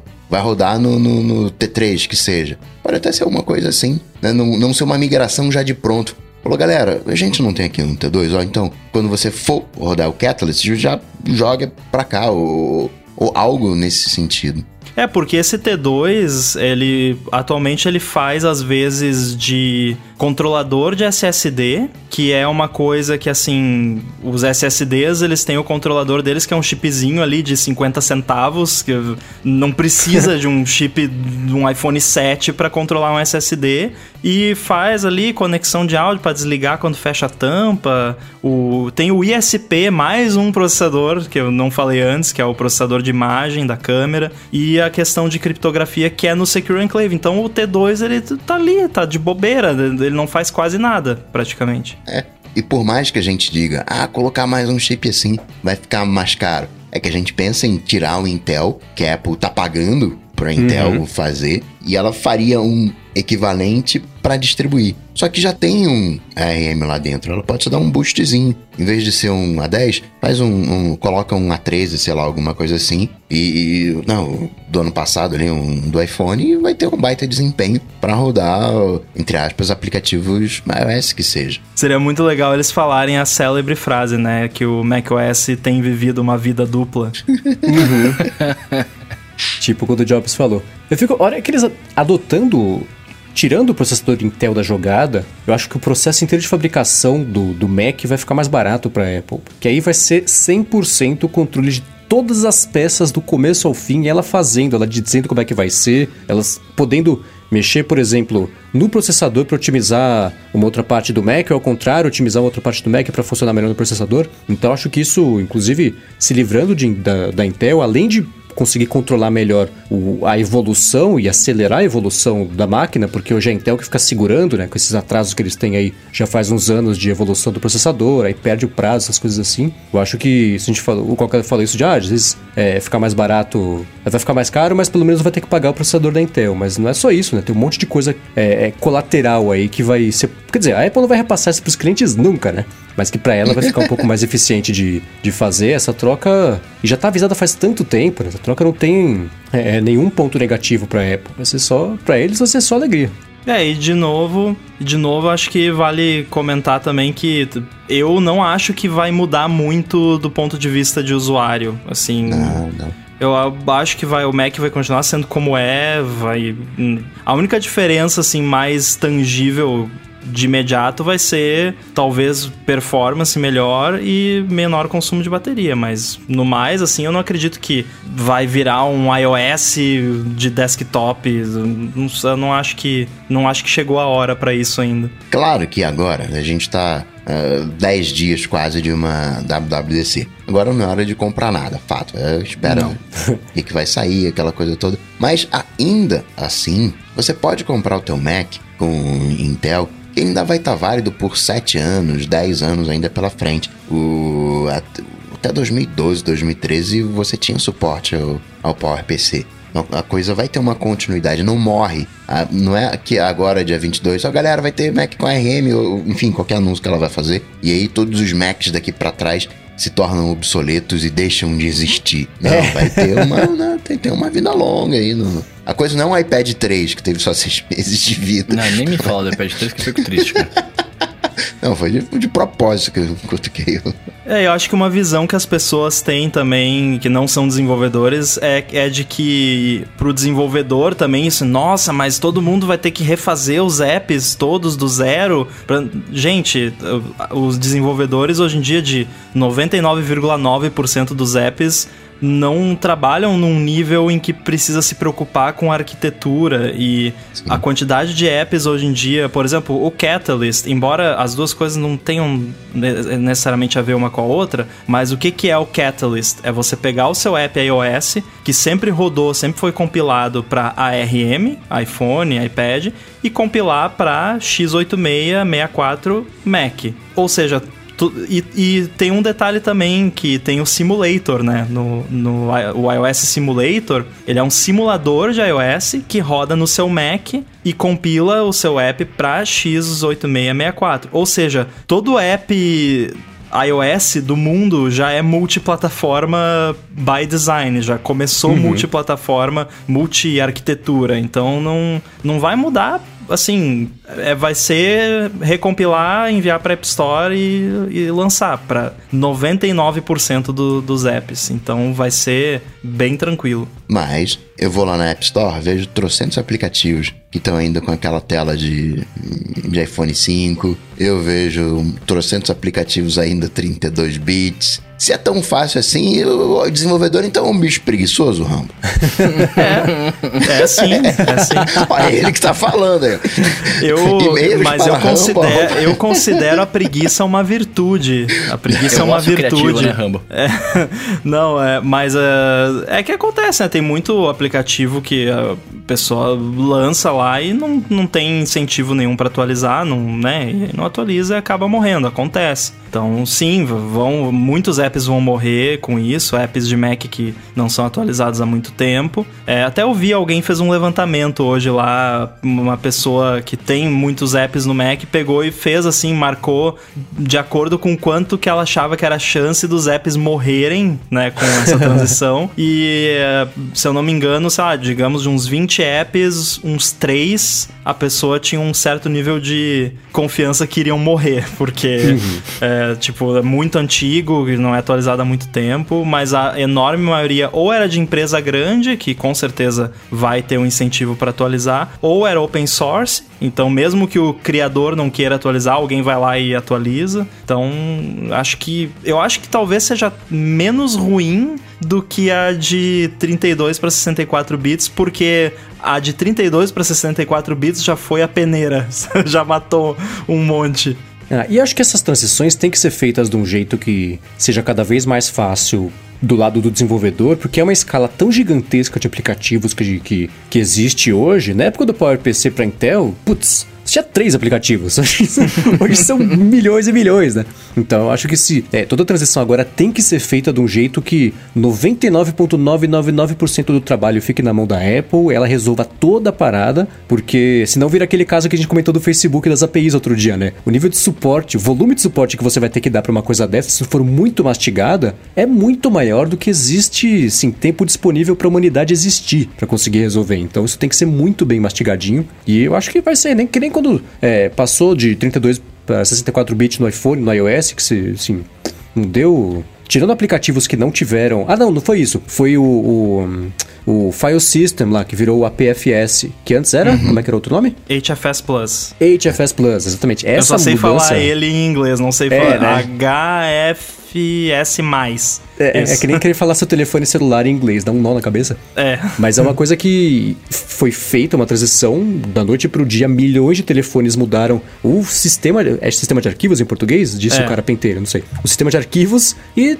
eu não fiquei sabendo de nenhum problema desse caso, né? Vocês ficaram sabendo de alguma coisa assim? Meio foi, bem... inclusive, assim, uma coisa silenciosa que foi até é, elogiada por muitos desenvolvedores, assim, o pessoal... Só que aquele elogio silencioso porque ninguém liga, né? Porque é uma coisa tão assim... E todo, a galera tava comentando e tal, pô, você acho que foi a maior migração em massa do sistema de arquivos na história da computação e né, passou, ninguém viu nada, não, né? Exatamente. Aí é que tá, se tivesse dado problema, aí teria sido famoso, né? Eu lembro, tem uns 10 anos isso, sei lá, tinha um site que era Is Running on macOS Lion, alguma coisa assim, que era para você saber se o aplicativo estava rodando no, no Lion, para que quando você instalasse o Lion estaria compatível ou não. Aí depois eles foram evoluindo o site, enfim, para saber a, a, compatibilidade. E hoje praticamente você atualiza, claro que sempre tem uma coisinha ou outra que deixa de funcionar quando sai uma, uma nova versão. Mas imagina, né, quando muda assim uma, uma arquitetura, né? Você tem que ter um hardware assim para testar para garantir que vai ter o mesmo comportamento. Microsoft está sofrendo com isso, passou a fazer os testes do Windows virtualizado, o tantão de problema que tem dado aí quando vai para a rua, quando pega o metal de verdade. É, eu acho que a tendência de problema no caso de 32 para 64 era até maior do que nesse caso, viu? Porque de, quando você muda, né, de 32 para 64, você tem um problema de tipos, né? Se você usava um número inteiro e aí a, você usava um int padrão lá, a, a plataforma assumia que era 32 bits, ele passa a ser 64, você pode ter uns problemas ali que você não esperava de número que não bate, arredondamento que não, não bate, é, isso pode acontecer, mas como você vai estar tá mudando de, de Intel 64 bits para ARM 64 bits, você vai ter ali as diferenças entre processadores, velocidade, tempo que leva para executar uma instrução aqui e ali, mas pelo menos essas questões de números assim, talvez de arredondamento possa acontecer porque o comportamento de cada processador na hora de arredondar números é diferente, mas é, com relação a coisas mais de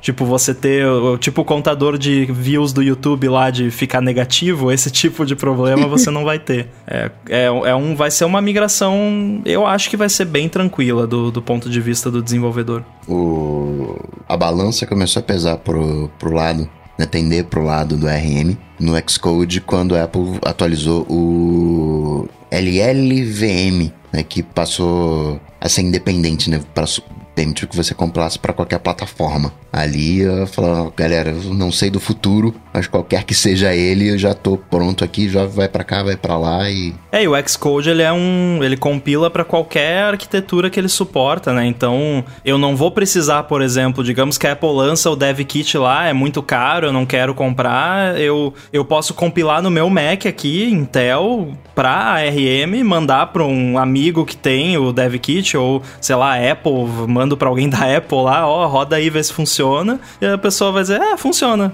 Que é, a chance de não funcionar é mínima, pelo menos pro tipo de trabalho que eu faço. Mas uma coisa também que me surgiu é quando, quando surgiram é, esses rumores e agora mais ainda que o Catalyst já tá aí, o que que isso significa do ponto de vista de aplicativos de iPhone e iPad? Porque quando o German falou do Marzipan, né, em tempos passados, ele falou que era um projeto de várias etapas, que a primeira seria rodar aplicativo de iPad no Mac e depois seria até aplica aplicativo, até aplicativo aplicativo de iPhone rodar no Mac. Aí eu vou além, considerando que a arquitetura vai ser a mesma. Será que vai dar para rodar qualquer app sem independente se é para iPhone, se é para iPad, porque o seu Mac vai ser a mesma arquitetura, então, né, claro que ele não vai estar tá adaptado, não vai ter as diferenças específicas Mas ele não poderia abrir uma janelinha? Não, exatamente, é aí é que eu, eu questiono, será que vai rolar? Puta, é, é uma coisa que eu gostaria bastante, cara, de ter alguns aplicativos que eu tenho no iPad ou no iPhone rodando bem nativamente e, e, e nativamente não, né? Mas rodando bem e rodando para a interface do Mac, né? Eu queria muito isso. Isso me lembra aquele Uni Windows Universal App que nunca aconteceu. Com a Apple tem mais chance de acontecer, mas ela vai chamar de alguma outra coisa e vai fazer um pouquinho diferente para não ser igual e justificar que a gente tem iPhone, iPad e Mac, mesmo sendo tudo a mesma coisa. É, pois é. Mas ele, eles já chamam de Universal App os apps que rodam no sim, iPad sim. e no iPhone, né? Então acho que agora Stokes. já mudou, já virou pra. É, você tem bundle de Universal. É, é o bundle de, de Universal Apps. A Apple ela não desmentiu, né? Se a coisa né, fosse muito errada, ela falou, galera, não é assim, então não desmentiu, então vai rolar alguma coisa dentro desse, desse esperado. Eu acho que a Apple estava vendendo um pouco o Mac Aí falou, galera, vou fazer o seguinte, vou lançar uma nova arquitetura e todo mundo vai ter que atualizar os Macs. todo mundo vai sair comprando. um plano maligno. Eu falei que WWDC tá daqui a 10 dias, então isso significa que semana que vem a gente tem bola de cristal? Sim, teremos, eu já perdi a conta, número tradicional bola de cristal do DT.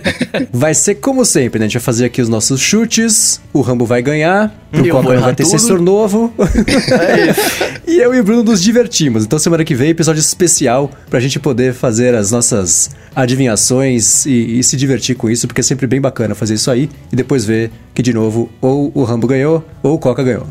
É. Alô ADT agora? Vamos nós. Vamos. Então vamos pro hashtag Alô ADT, onde você manda lá no Twitter com a hashtag Alô ADT. Não precisa colocar o arroba Alô ADT, só o tralha Alô ADT. e as melhores perguntas são selecionadas para terem as melhores respostas. Que fez o Maurício Bonani, perguntando pra gente como é que a gente cuida da segurança nos nossos computadores. Ah, isso eu quero saber também. Bom, pro Bruno, a coisa é fácil. Tem que ter um case militar. Pra, pra quando cair no chão não quebrar nada. Case militar no Mac, no iPhone, em tudo.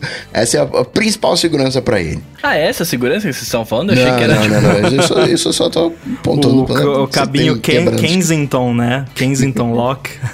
ah, cara, é, é complicado, assim, porque vai muito de o, o quanto que você sabe o que está fazendo, né? Porque eu, por exemplo, não tenho antivírus no Mac. Eu acho que a enorme maioria das pessoas não precisa ter antivírus no Mac, a não ser que você não confie realmente no que você está fazendo e você gosta de sair clicando em tudo sem verificar, né? Eu acho que muito da segurança de qualquer sistema vai do operador, né? Do operador Uhum. ser, né, tá esperto para as pegadinhas que hoje em dia maior número de comprometimento de dados e sistemas que acontecem é por erro da, do usuário que vai lá, preenche o login e senha num formulário que não é do site, esse tipo de coisa, ou in- baixa, instala um negócio, digita a senha de administrador sem saber o que é, é geralmente é esse tipo de coisa, assim, é tem poucas coisas que você precisa fazer no seu Mac do jeitinho que ele vem de fábrica, ele já vem bastante seguro. Você só tem que cuidar o que você faz, né? É, mas o padrão é não desliga o System Integrity Protection se você não sabe o que isso significa. Eu desligo, mas eu sei o que isso significa. É, vocês que me ensinaram, eu não fazia ideia que existia isso. É, então, se você não sabe nem que isso existe, não des- desative, mesmo que diz que dá pra desbloquear pra ficar, sei lá, o grave mais grave no iTunes, não sei, não não desative. É, se você quer ter um nível de paranoia um pouquinho maior, coloca uma senha de é, firmware no, no seu Mac, porque aí mesmo que seu Mac seja roubado e a pessoa queira tentar formatar usando um pendrive do Mac, alguma coisa, não vai conseguir sem saber a sua senha de firmware. É, só que não faça isso se existir qualquer chance de você esquecer a senha de firmware, porque se você esquecer, você está ferrado.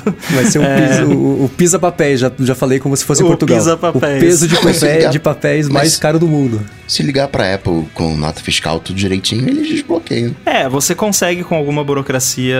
Você Tem a É, conta mas- verificada do iCloud, aí você consegue fazer.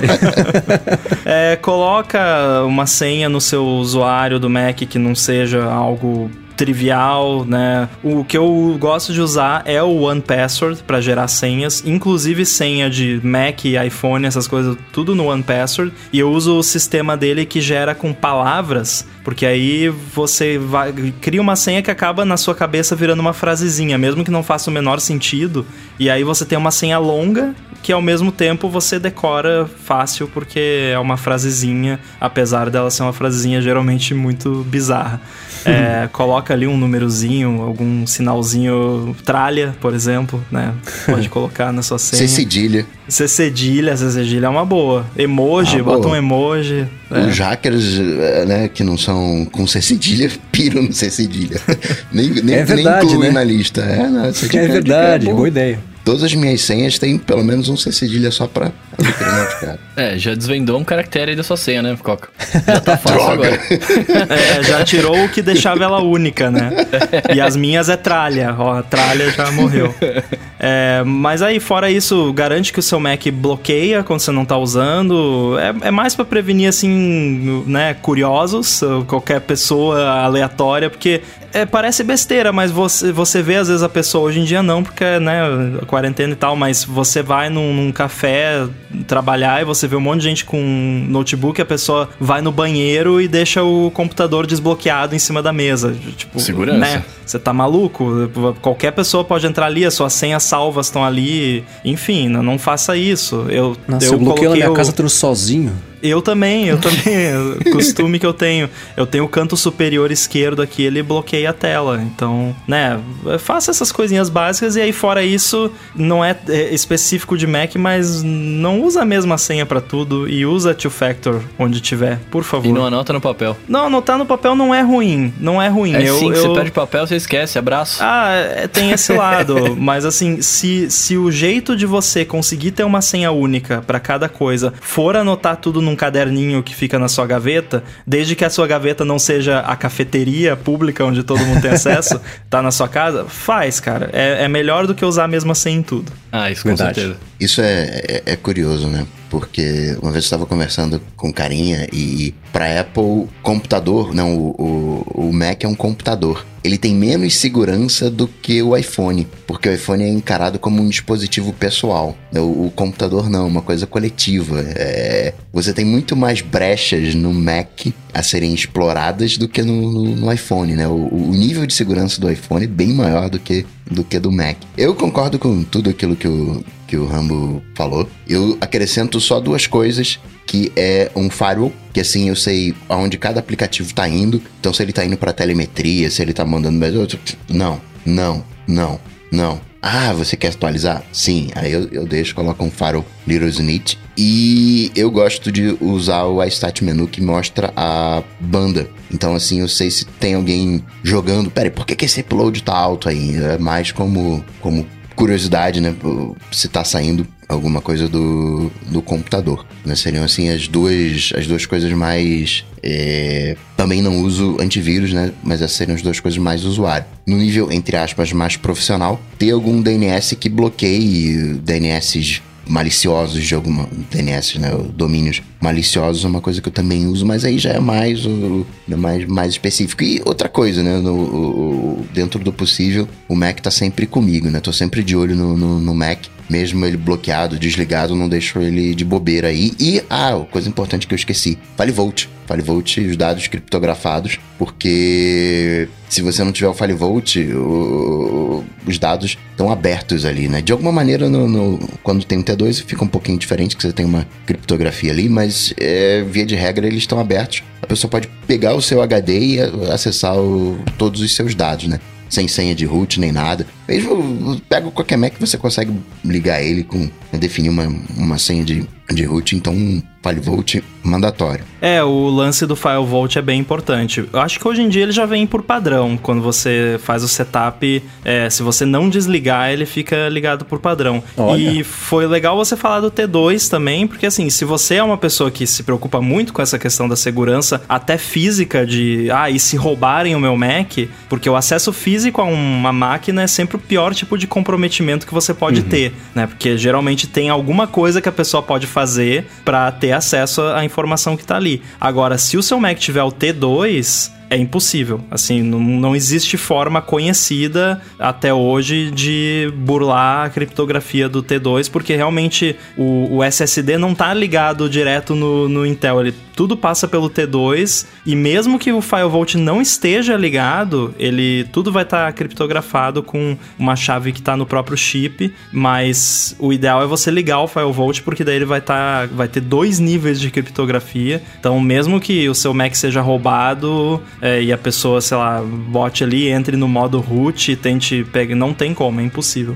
Na época pré-máscara, eu usava uma senha forte no iPhone com C cedilha. Porque tinha o Face ID. Agora, né, tive que tirar, que foi muito grande para digitar. Eu coloquei uma de, de seis dígitos sem ser cedilha. Tô até incomodado aqui quando tem, tem cedilha. Até erro. Eu ainda estou resistindo. Eu ainda mantive a senha alfanumérica no iPhone. Bom, eu faço assim, vocês já cobriram quase tudo o que eu faço. Eu não invento moda, na verdade. Eu- minha segurança eu protejo não inventando muita moda. Eu não fico fuçando nessas coisas. Não quero, eu não vou querer fazer jailbreak no Mac, saca? Assim, não, eu, eu uso pra trabalhar, só entro em site que tem gente vestida, não tenho baixador de torrent, essas coisas boboquinhas que, acho que são os principais pontos de, de falha, né? Porque de resto eu faço isso. Bem lembrado, né? Nada pirata ali, nada, nenhum honeypotzinho. Nada É. tentador demais, né? Quando o santo né, desconfia, É, então. né? É isso. E uma coisa que eu tenho, eu não sei nem se faz sentido, mas uma coisa que eu tenho é o seguinte: eu tenho o meu usuário que tem senha, tá tudo ligado, Firewall e tudo mais, e na tela bloqueado tem um usuário guest, que não tem a senha.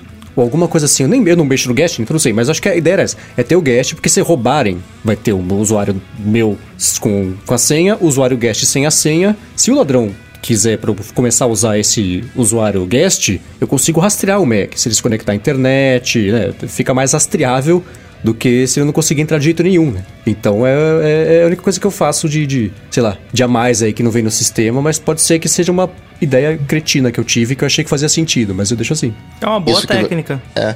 eu tenho o guest e além disso, você tem como colocar uma mensagem na tela de, de login. E eu coloquei lá, se você Ah, eu encontrou esse Mac, né, Isso. entre em contato comigo aqui e tal, não sei o quê. Que aí dá, dá a chance da pessoa ser idônea também, né? Tem que facilitar É, pro né? cara, né?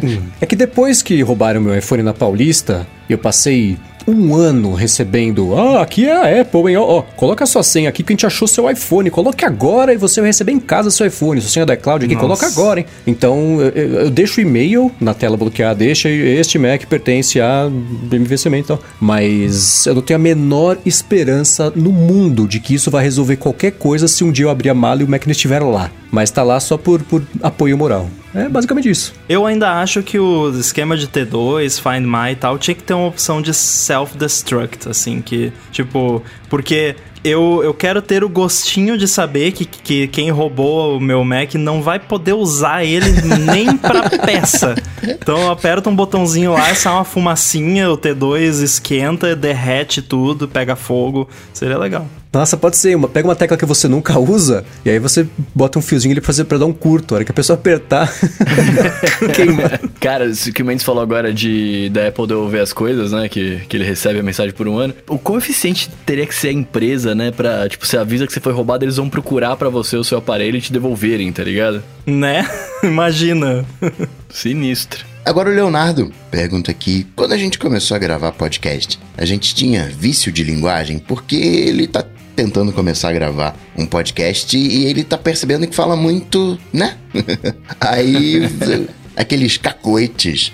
Vocês ficam se policiando em relação aos cacoetes? Sabe o que eu acho com relação a isso? É, é, é mero achismo, não tem nenhuma, nenhum dado científico nisso. Mas quando você não tá acostumado. É o mesmo lance de você ouvir sua voz, né? Quando você não tá acostumado a se gravar, né? E a ouvir você falando, você não percebe as coisas que você fala nesse sentido de repetir palavra e gaguejar e etc. Quando você grava e escuta você gravando, além de estranhar a sua voz no começo, você percebe os seus vícios de linguagem, né? Por exemplo, eu falo muito mano, né? E aí quando eu tô. Gravo, quando a gente grava aqui, etc., eu começo a ouvir e falo, nossa, mas eu falo muito mano. E, e no São dia a dia Paulo, isso é né? comum. É, exato. e no dia a dia isso é super comum, porque, né, eu não, não, tô, não tô escutando o que eu acabei de falar. É, eu acho que vício de linguagem todo mundo sofre, é, né? Ah, o...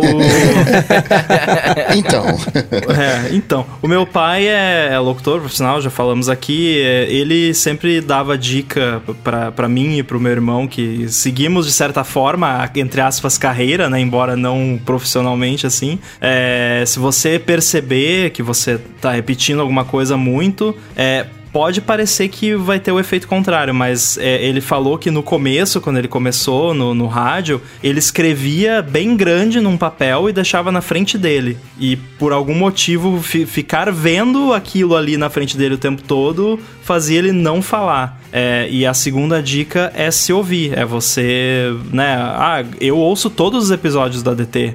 Ah, mas você participou? Sim, eu participei, mas eu, eu tenho que ouvir como ficou depois. E aí você se ouvindo, no começo é muito estranho, você vai achar estranho, é normal, mas com o tempo acostuma. E a melhor forma de você corrigir essas coisas é você ouvir, perceber, você vai se sentir péssimo, pensar, nossa, eu falei né 50 vezes durante o episódio. Aí depois você vai aos poucos você vai percebendo. É, é dolorido, assim, é- não é algo muito simples, porque hábitos, né? Hábitos são. Né, e até porque quando você tá falando alguma coisa de improviso, né? Não sei que você tem um roteiro lá escrito, beleza, mas se você tá falando de improviso, é, você usa esses cacoetes, esses vídeos de linguagem pra pensar, né? Então, ó, né? Tipo, você fala um negócio, aí você joga lá um tá ligado, um mano, um né, tal, porque você tá pensando no que você vai continuar falando, né? Por mais que seja inconsciente esse pensamento. E aí você vai falando as paradas. Mas é da hora esse negócio que seu pai falou. Eu nunca, eu nunca tinha pensado em fazer isso. É, e não existe uma cura universal assim pra todos os vícios de linguagem, porque às vezes você pega um vício novo. Você daqui a pouco eu vou ouvir esse episódio sexta-feira e vou perceber que eu comecei a falar uma coisa que eu não falava antes e vou ter que corrigir isso. Quando eu comecei a gravar podcast em inglês lá com, com o John toda semana, e aí eu ia ouvir, eu comecei a perceber, né, que eu tinha vícios de linguagem no inglês que eu tive que corrigir também. É, então é algo que tem que estar sempre corrigindo. Você É, falava meio- you know? não, não era you know. Eu não lembro qual foi que me incomodou mais. Acho que o, o like, né? Que é tipo, tá falando alguma coisa, like. Você usa o like como e daí, né? Uma É, coisa assim. Como tipo. Tipo, tipo isso, é. tipo aquilo. É. O- Só de você ouvir, né? Você... E tomar consciência, você já passa a se policiar, né? Acho que é um. É- Claro que tem estratégias. né? Eu lembro quando eu comecei a fazer mais vídeos, eu não ficava olhando pra câmera. Hoje, né, tenho mais intimidade com a câmera, coloco as coisas que eu vou ler atrás da câmera pra parecer que eu tô olhando pra câmera. Mas quando eu comecei, eu coloquei quatro setinhas, ó. É que pra que tem que, que olhar. E hoje eu vou tirar uma selfie que seja, eu olho pra câmera, eu não olho pra tela do, do celular, eu olho pra, pra, pra câmera, né? São coisas que você vai matando com o tempo. Já botar É, dois olhinhos na câmera, assim, né? Se fosse uma pessoa. Acho que a experiência de todo mundo é a mesma coisa, né? Eu até hoje eu me escuto, tem umas coisas. Tem maneirismos que eu acho que eu não vou começar a falar aqui, que as pessoas vão prestar atenção no maneirismo e não no que eu tô falando. Então, quem quiser descubra sozinho. Mas eu tenho um monte ainda de maneirismo que eu não consigo me livrar. Alguns já deu pra diminuir bastante o ritmo de. da frequência com a qual eu falava as mesmas coisas o tempo inteiro, umas palavras que não precisava estar usando de, de um jeito muito repetido, assim. Então, é, é, também tive isso e é exatamente isso. É você se escutar e aos pouquinhos ir lembrando. E aí, a hora que você falar, é importante, por exemplo, pra você criar um novo hábito, se você tá gravando o podcast, a não sei que seja ao vivo, né? Não tem muito jeito. Mas se você tá gravando o podcast, você falou, volta e se obriga a não falar a palavra pra você seguir em frente com o que você tá falando. Porque aí você vai fazendo a fiação nova no cérebro até ela virar a regra e não virar a exceção. Acho que é basicamente isso. Acho que todo mundo tem maneirismo, né? É normal, né? Uma coisa que eu fazia um tempo era era quando eu tava ouvindo me imaginar na terceira pessoa, né, Pra ficar imaginando o, o como eu tô me mexendo e o como eu tô eu tô falando pra que aquela palavra que eu fico repetindo saia. E aí eu tento na hora que eu tô tipo falando de novo não repetir ela e não me mexer daquele jeito pra que aquilo não aconteça, tá ligado? É meio loucura, mas pra mim funciona um pouco. Se funciona é o que precisa. Exato. Enfim. o B Júnior pergunta como que a gente organiza a leitura de livros em PDF. Se a gente usa o Books ou outro aplicativo. Eu vou responder rápido pra sair da frente logo. Eu não leio livros em PDF. Pronto. Eu só leio no Kindle, então tá resolvido. Eu compro, baixo lá e É, pronto. eu, eu Então, senti um, eu senti um tapa-olho nesse negócio aí. Mas eu leio muito em PDF, mas não, não, não é o tapa-olho, não. É porque tem manual de, de, de produto, enfim, de software, que você tem que dar uma olhada e não é mais um, um livrão físico. E eu folheio esses, esses PDFs no Mac, eu gosto de fazer isso no Mac, no PDF Expert da Riddle. Ele é suave, você já abre PDF de mil, três mil páginas e tem um- alguns leitores de PDF que eles ficam né, agarrando assim, você vai vi- virando a página. Eu quero folhear rápido, o PDF Expert vai suave, suave, suave. Pra ser sincero aqui e, e também não né, estragar aí a brincadeira, não é só tapa-olho que vem em PDF, não. É, o, tem eu não entendi livro essa piada até agora. O que que é isso? pirata, livro pirata. ah! Tapa-olho. Nossa, não. Foi o Coca que inventou, só, só copiei. Então, eu tava até agora tentando entender. Falei, nossa, o que que tá? Ah, tá. É, não é só livro pirata que vem em PDF, tem alguns livros independentes e tal. Eu compro muitos que o pessoal de programação faz bastante. Às vezes eu compro Sim. mais pra apoiar quem tá fazendo do que pra ler de fato, mas acabo, né, pelo menos lendo a, a parte que me interessa. E eu prefiro que ele venha em EPUB, porque fica mais legal a experiência de leitura no, no Books. Eu uso o Books da Apple mesmo, e mesmo quando é PDF também, eu- o Bruno provavelmente vai concordar comigo, também acabo usando. Até quando eu vou abrir assim algum, que nem o Coca falou, algum manual ou alguma documentação ali de 10 páginas assim, em PDF, eu não gosto de ficar lendo no Safari, eu já mando pro Books, já sincroniza e leio por lá. É, eu uso books também, não tenho nem o que falar, né? Eu deixo os livros que eu leio de, de PDF, sei lá, que estão lá, eu, vou- eu leio pelo books. Mas eu, eu escuto bastante audiolivro também. E, e quando eu vou ler, eu baixo com um PDF da internet, etc. Aí eu faço diferente, eu jogo ele pro, pro Documents, que é da Riddle também. Que é, é igual o PDF Expert, mas ele tem algumas funções a mais lá de... né, enfim, o PDF Expert, se não me engano, ele faz parte até do, do Documents. Se você quiser mexer em alguma coisa de PDF, você tem que ter o PDF Expert baixado para poder usar no Documents, enfim. Aí eu baixo lá, salvo na pastinha e, e uso. O Calil Silva quer saber qual a marca de dispositivos de áudio que a gente usa. Pois bem, eu, meu microfone é um Rio PR40, o meu fone de ouvido é o Sony para gravar, né? MDR, aquele grandão. Tem alguns fonezinhos, vou chamar de menores aqui, né? Para uso pessoal. Acho que não, não é esse é o intuito da, da pergunta, tem uns AirPods, aquela coisa toda. E caixa de som aqui, JBL Studio, né? Centenas espalhadas pelo, pelo ambiente. Eu, cara, pra gravar podcast, eu uso o microfone da Shure, que é um microfone USB que chama Shure MV51. Ele é bem bom, é bem legal. É... Pra ouvir as coisas, eu tô usando meu fone da Beats, né? O Beats Studio Wireless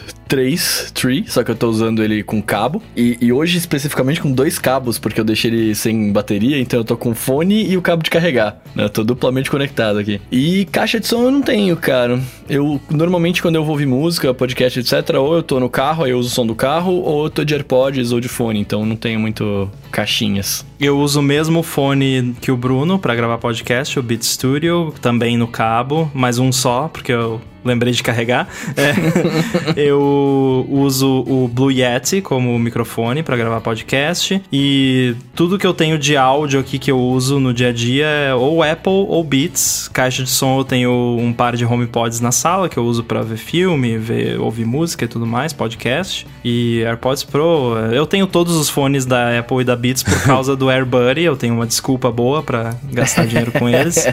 É, mas para assim uso entre aspas profissional é o, o Beat Studio e o Blue Yeti. Eu quero só fazer um comentário que eu, eu, eu, não esqueci de carregar. Eu esqueci de tirar o cabo que pluga no computador e aí o, o fone ficou ligado o dia inteiro. Foi isso que aconteceu. É. E perdi a bateria. É, eu tenho caixa de som, eu uso o HomePod na sala e uso uma pequenininha da, da Sony que eu tenho aqui. É aquela sopa de letrinhas e números. Eu coloco na descrição qual que é o, a caixinha, que eu não vou conseguir lembrar o nome agora, que é pequenininha. É bem bacana, inclusive, bem até poderosinha pro tamanho que ela tem. É, eu uso fone de ouvido, né? No dia a dia, os AirPods e o QC35 aqui para gravar o ADT, basicamente tem sido meu único uso para ele desde que os AirPods Pro apareceram e uso o Blue Yeti também, assim como o Ramo, para poder gravar o ADT.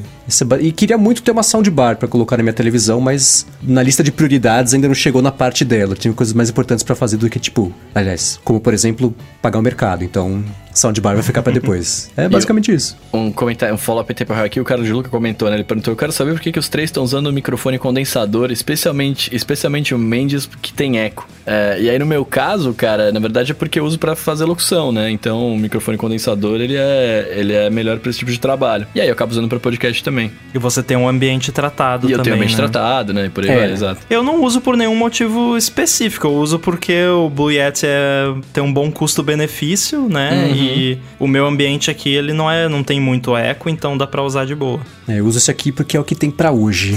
Se um dia podcast justificar-se como a minha única fonte de renda sustentável, aí eu consigo investir no termo literal da palavra no microfone novo porque vai me trazer mais dinheiro. Mas enquanto ele for um pedaço da renda que se complementa no fim do mês, eu vou trabalhar com o que eu tenho, meio por aí. No quesito música, o Power of Miley quer saber um álbum musical né, preferido da gente, aquela coisa da vida toda, né? Um que todo mundo deveria ouvir? Essa é uma pergunta que uh, me incomoda, assim, profundamente, porque eu acho que eu não sou gente, assim, porque eu não tenho essa coisa, né, de favorito, né, um álbum. Eu, sou de playlist, eu toco lá de, de rádio, assim. Não tenho uma música, aquela que eu, ah, vou ficar ouvindo esse, esse álbum a vida inteira. Reconheço que tem coisas maravilhosas, mas acho que tem muito de momento, assim, né, da tua vibe, como é que você tá naquele momento, né, pra, pra curtir, assim. Eu não, não sei, não, não, Mas que eu não sou gente, não. adolescente, Coca? O jovem Coca ali, ele não tinha uma música favorita, alguma coisa assim? Que você ouvia, você fala, nossa, agora o bagulho vai ficar louco, tá tocando a minha música.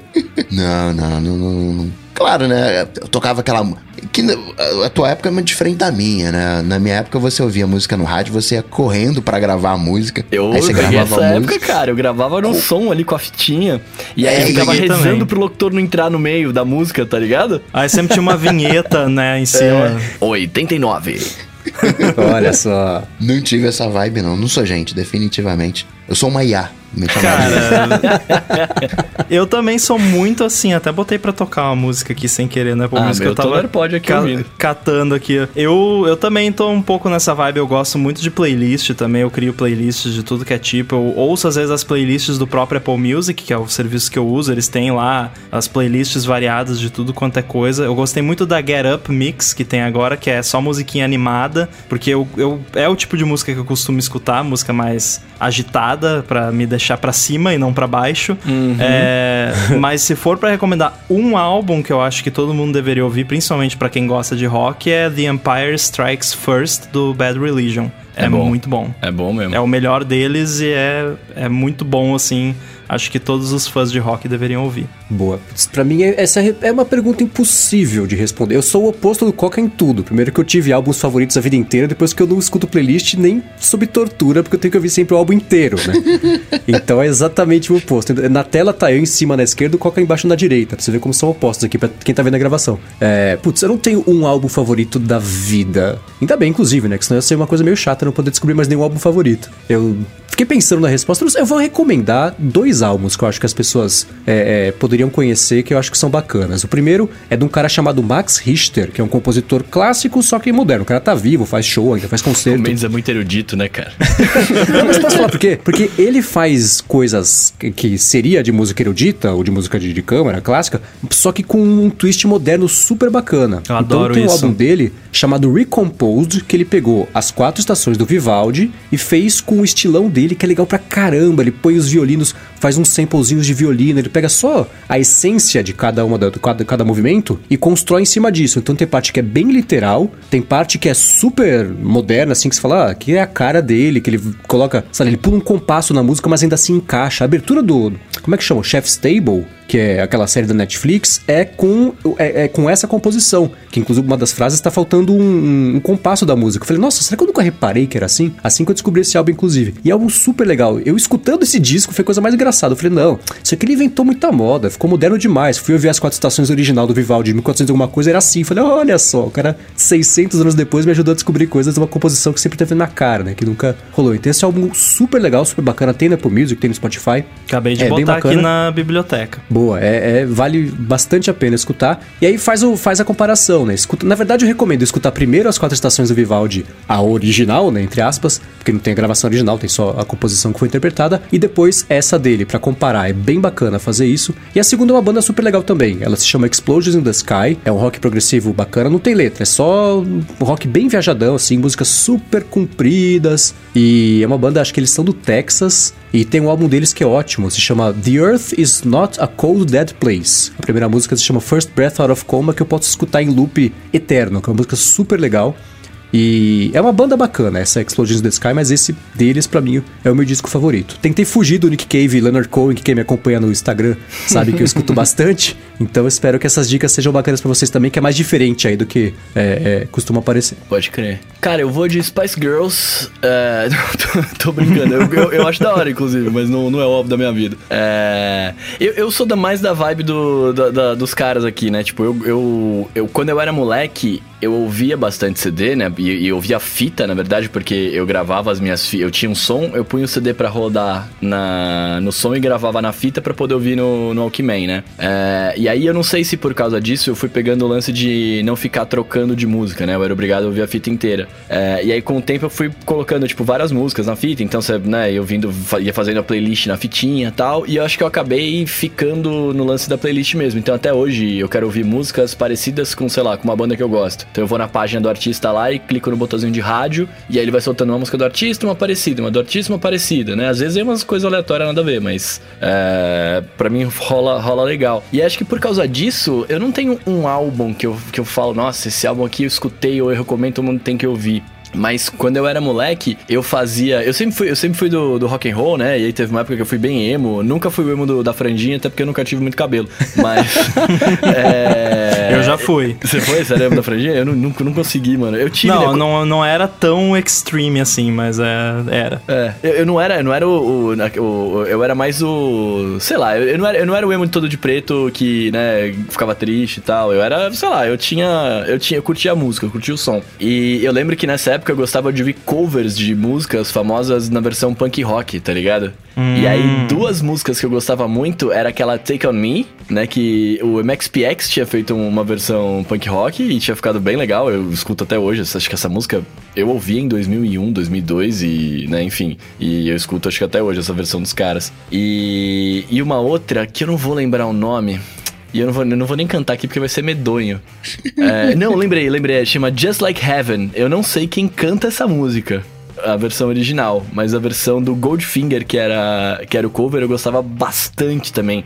Tipo, eu tinha uma pastinha na época no computador que era melhores músicas do mundo. Aí vinha essa versão do Goldfinger, a versão do MXPX, e depois tinha uma muito, mas muito emo que chama Best of Me, de uma banda que é, chama The Star in Line. Cara, é, acho que é a música mais emo do, do, do planeta. e, e, e, eu gosto muito, eu gosto muito. Hoje, toda vez que toca, eu tenho esse negócio que eu brinquei com o Coca. Toca e falo, nossa, tá tocando minha música. Agora tá na hora. a de quem você não sabia quem era, era do The Cure, que são os. O, o pai do emo, o The Cure. É do é, The Cure? Não, não tinha lembrado o nome. É. O, o, Just Like Heaven? É. Olha, da hora. Recomendação emo minha Nossa. é All Time Low. É a banda emo que eu costumo escutar All hoje em dia. da hora também. É. Mano, você acredita que agora eu tô, eu tô com, a, com a versão da Cure na cabeça e eu tô ouvindo aqui eu tô falando, é. mano, eu sempre achei que isso era um cover também.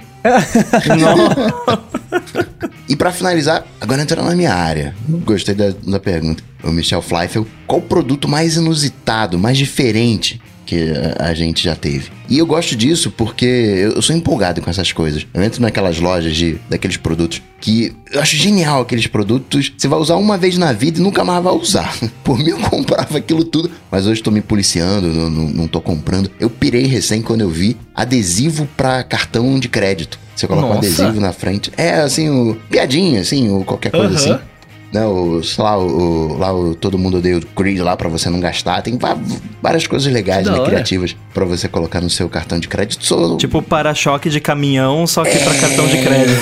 Exato. sou, sou mega empolgado com, com essas coisas, carteira diferente, de papel, whatever, que não, não, não rasga, impermeável. Mas se tivesse que pensar um, vou pensar um com mais utilidade que não chega a ser tão inusitado assim, mas o nome impressiona, que se chama esponja mágica. Você vai em loja de construção que tem, que é uma esponja branca, parece coisa de maquiagem. Você olha o que, que, que é aquilo. E é pra esponja mesmo, só com água você passa em parede. Eu uso para limpar o, o, o, Mac, que acaba tendo aquelas áreas mais encardidas, né? Aquela coisa mais é, densa. É o esponja mágica com água que eu uso. Caramba! Você fez o Bruno repensar as decisões da vida dele agora. Não, Ele tá é, aqui filosofando, não, hora, pra cima. Nunca pensei nisso. Não, eu, eu, acho que, eu acho que os produtos mais inusitados que eu comprei, cara, eu, acho que de longe o mais estranho. Não estranho, mas o que, eu, o que eu achei mais diferentão, assim, que eu comprei foi a, a rodinha da Xiaomi lá, né? Que, que quebrou e eu usei pouco, infelizmente. Não sei se entra como, como produto inusitado, mas eu fiz o uso inusitado. Eu comprei aqueles ganchinhos de pendurar toalha no banheiro, sabe? Uhum. E aí eu uso eles para pendurar o meu iPad aqui na, dentro da cabine. Eu ponho dois embaixo e um em cima para ele não cair, né? E aí eles estão aqui bonitinhos, né? Eu só deslizo o iPad assim e eu coloquei uma espuminha para não ficar raspando no, iPad no gancho. Aí eu ponho ele de lado eu insiro ele como se fosse uma... Como é que chama isso? Você faz assim um slide nele, coloca, encaixo ali, vejo tal e tiro quando eu quero. E eu comprei uma bolinha pra Judite no anúncio do Instagram. que anda sozinha. E acho que esse foi um dos mais bizarros, assim, que eu comprei. Porque ela começou a comer, mordeu, quebrou em 3 segundos e eu joguei dinheiro no lixo. Aí tem uma coisa, né, que você vai, né, se conhecendo, né? Eu falei que entrou lá na loja, olho tudo. Aí tô dando uma segurada, não compro. Mas tem que dar uma olhada na qualidade, né? Tipo assim, se um amigo meu perguntasse, vou comprar aqui um negócio de, de pressão de água aqui para tirar água do galão. Aí eu perguntar, quanto você vai pagar nisso? Aí ele falasse um valor assim meio baixo, falou, ah, não, te falando, não compra não, não compra não. Porque tem umas coisas que são furadas, hein? É. Cara, eu tava pensando aqui do, dos, das coisas inusitadas que eu comprei e primeira coisa que me veio na cabeça foi porque eu tô vendo aqui na minha frente, é, eu tenho uma câmera da Blackmagic, que é uma coisa que eu não conheço mais ninguém que tenha, é tipo um clubinho, é tipo você ter Mac nos anos 90, assim, todo, todo mundo que tem se conhece, né? Ah, você tem a câmera da Blackmagic também? Ah, que legal. É, mas não é o produto mais inusitado que eu tenho. Em segundo lugar, eu colocaria o carimbo redator lá, acho que também é, é relativamente inusitado. Mas a coisa mais inusitada que eu já comprei na minha vida, vocês vão achar provavelmente bem inusitado, foi um crânio de plástico. Disse Hamlet. é, pra ficar bem claro, é, a gente tava produzindo um evento lá, fazendo um projeto que ia precisar de um, um cadáver fake e a gente ia fazer, a gente fez um, só que precisava de um crânio, obviamente, é, e a gente com- eu comprei um crânio de plástico. Era bem realista, inclusive bem, bem bonito e tal. Fic- Ficou bem legal, inclusive. É, eu mando foto pra vocês depois como ficou. ficou legal. Você falou da Black Magic, eu lembrei que eu comprei uma vez uma placa de captura pra eu colocar TV a cabo. Eu não sei por que raios eu queria ver TV a cabo no computador, numa, num quadradinho do canto da tela. Eu achei que isso ia ser genial. E foi por uma semana, eu acho. Cara, sabia que por um. Acho que por uns dois, três anos, o meu sonho era ter uma placa de captura de TV pra eu poder ver TV no computador? Eu também. Cara, por muito tempo, muito. Eu lembro que na época eu lembro que eu queria pra ver anime. Porque eu queria, eu queria ver o que passava na TV, eu queria gravar pra poder assistir depois, sabe assim? Tipo, pra quando eu não pudesse assistir e gravasse e tal, era o meu sonho. Aí quando eu comprei uma placa dessa e instalei no computador, tipo, ela não funcionou porque eu não soube instalar, sei lá, não lembro o que aconteceu. Eu fiquei mega frustrado e nunca mais quis encostar numa placa dessa. É, eu tô pensando, assim, eu como nunca fui de sair comprando muitas coisas malucas, tudo de maluco que eu tenho vocês já sabem, que é o Aeropress, o SodaStream pra fazer água com gás, essa porcaria d'água que quebrou aí em uma semana. A vitrola, sei lá. De gadget não tem. Acho que o de mais estranho que eu tenho na minha casa é um- uma coisa que eu comprei na NASA que diz que são três meteoritos. Um que foi achado no Egito, outro em Camarões e outro na Argentina, uma coisa assim. E de centenas de anos aí atrás, tudo pequenininho assim. Mas eu acho que são. Eles dizem que são, eu acredito, né? Se é mesmo, não dá pra saber. Mas eu acho que são, assim. A esteira, Anderson Silva lembrou aqui, verdade. A esteira que segue funcionando, incrivelmente. Já passou de dois meses aí que ela não quebrou. É isso, minha resposta foi bem chata. Eu tentei achar uma resposta legal, mas não teve. Eu sou meio chato pra comprar coisa, eu acho. Muito que bem, agradecer como sempre aos adetêncios que apoiam esse projeto, como diz o Mendes, nos dão esse delicioso trabalho, no bom sentido, lá em picpay.me barra área de transferência ou em apoia.se barra área de transferência. Ao Edu, como sempre, que faz a mágica da edição. É, Os cacoetes não são tão perceptíveis assim. Graças à mágica do Edu. Agradecer também a todos que não ouvem, dentro do possível, vai lá também retribui, né? Já que não colabora financeiramente, vai lá, ajuda, divulga, dá um, um likezinho nas plataformas de podcast. E para falar comigo, vocês sabem, só ir lá no Google, bater Coca-Tech, que a gente troca uma bola. Bom, eu estou no Twitter, arroba underline inside. Pode encontrar também o Stack Trace lá no 9to5mac.com. E também ainda estou no Twitch e continuo não usando. Gui Rambo. É Gui Rambo, né? O meu nome no Twitch. Valeu. Eu sou MVC Mendes no Twitter e apresento Loop Matinal, podcast diário de segunda a sexta do Loop Infinito. Show, eu sou arroba Bruno Underline Casemiro no Twitter e no Instagram mais próximo de você. Vai lá que a gente bate um papo. Tudo dito e posto, a gente volta. Semana que vem com bola de cristal. Ei. Tchau, tchau.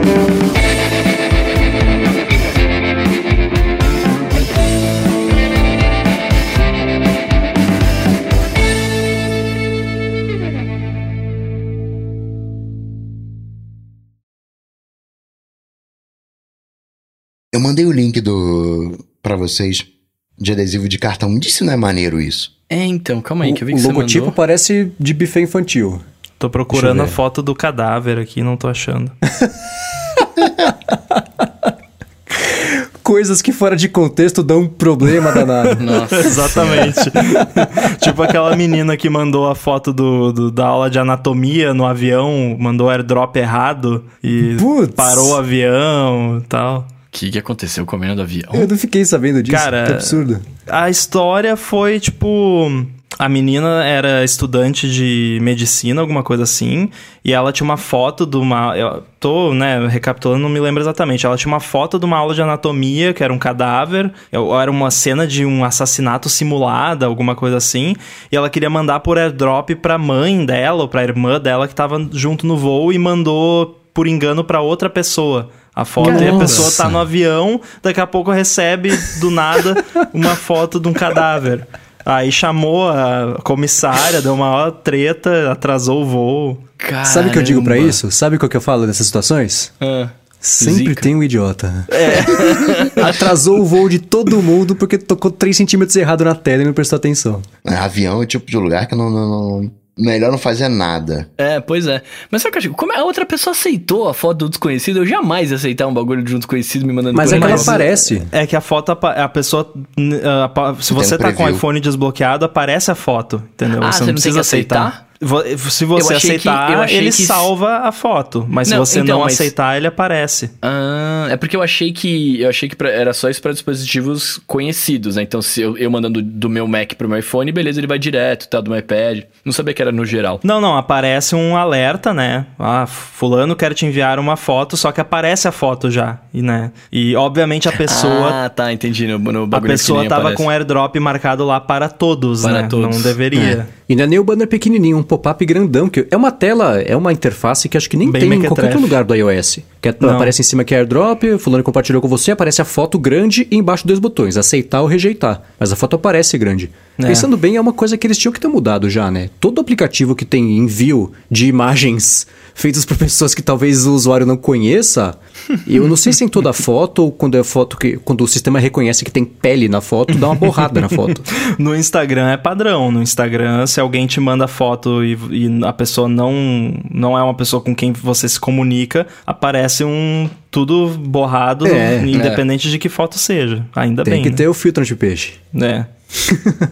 Tô olhando, tô olhando o link que o Coca mandou aqui, bem da hora, hein? Esses adesivos de cartão. Eu pirei nisso aí. Tinha vontade de comprar uns 10 disso aí. É que eu gosto tanto do meu cartão roxinho, mas eu eu tô achando, tô cogitando comprar uns adesivinhos desse. Achei a foto aqui. É uma coisa que dá pra colocar na descrição do episódio? Cara, acho melhor não, Não, porque tá, se a pessoa for impressionável, pode até ser um pouco, né? Porque realmente É eu verdade, tava é vendo aqui verdade. ficou melhor do que eu lembrava. Ficou mais convincente do que eu lembrava. Não, eu. Cara, pô, isso tem uma história muito engraçada. Eu lembro que tinha uma pessoa que fazia faxina lá em casa uma vez por semana e a gente tinha deixado ele sentadinho. É, é um quartinho lá que era estúdio, assim. O estúdio do meu pai tinha um segundo estúdio do lado e a gente usava pra fazer essas maluquices. Aí a gente tinha terminado de fazer o boneco e deixou ele sentadinho numa cadeira e ficava, ficou apagado lá a semana inteira. A, a pessoa foi limpar e ligou a luz e viu Ah, aquilo, não. tomou um susto, ficou branca, teve que tomar água com açúcar. Oh, mas assusta, cara. Essas coisas assustam. Os caras, eles fazem no... Aqui não é com, não é com boneco, né? Mas lá no estúdio, você tá, você tá dentro do estúdio e tal. Aí o cara tá do outro lado do aquário...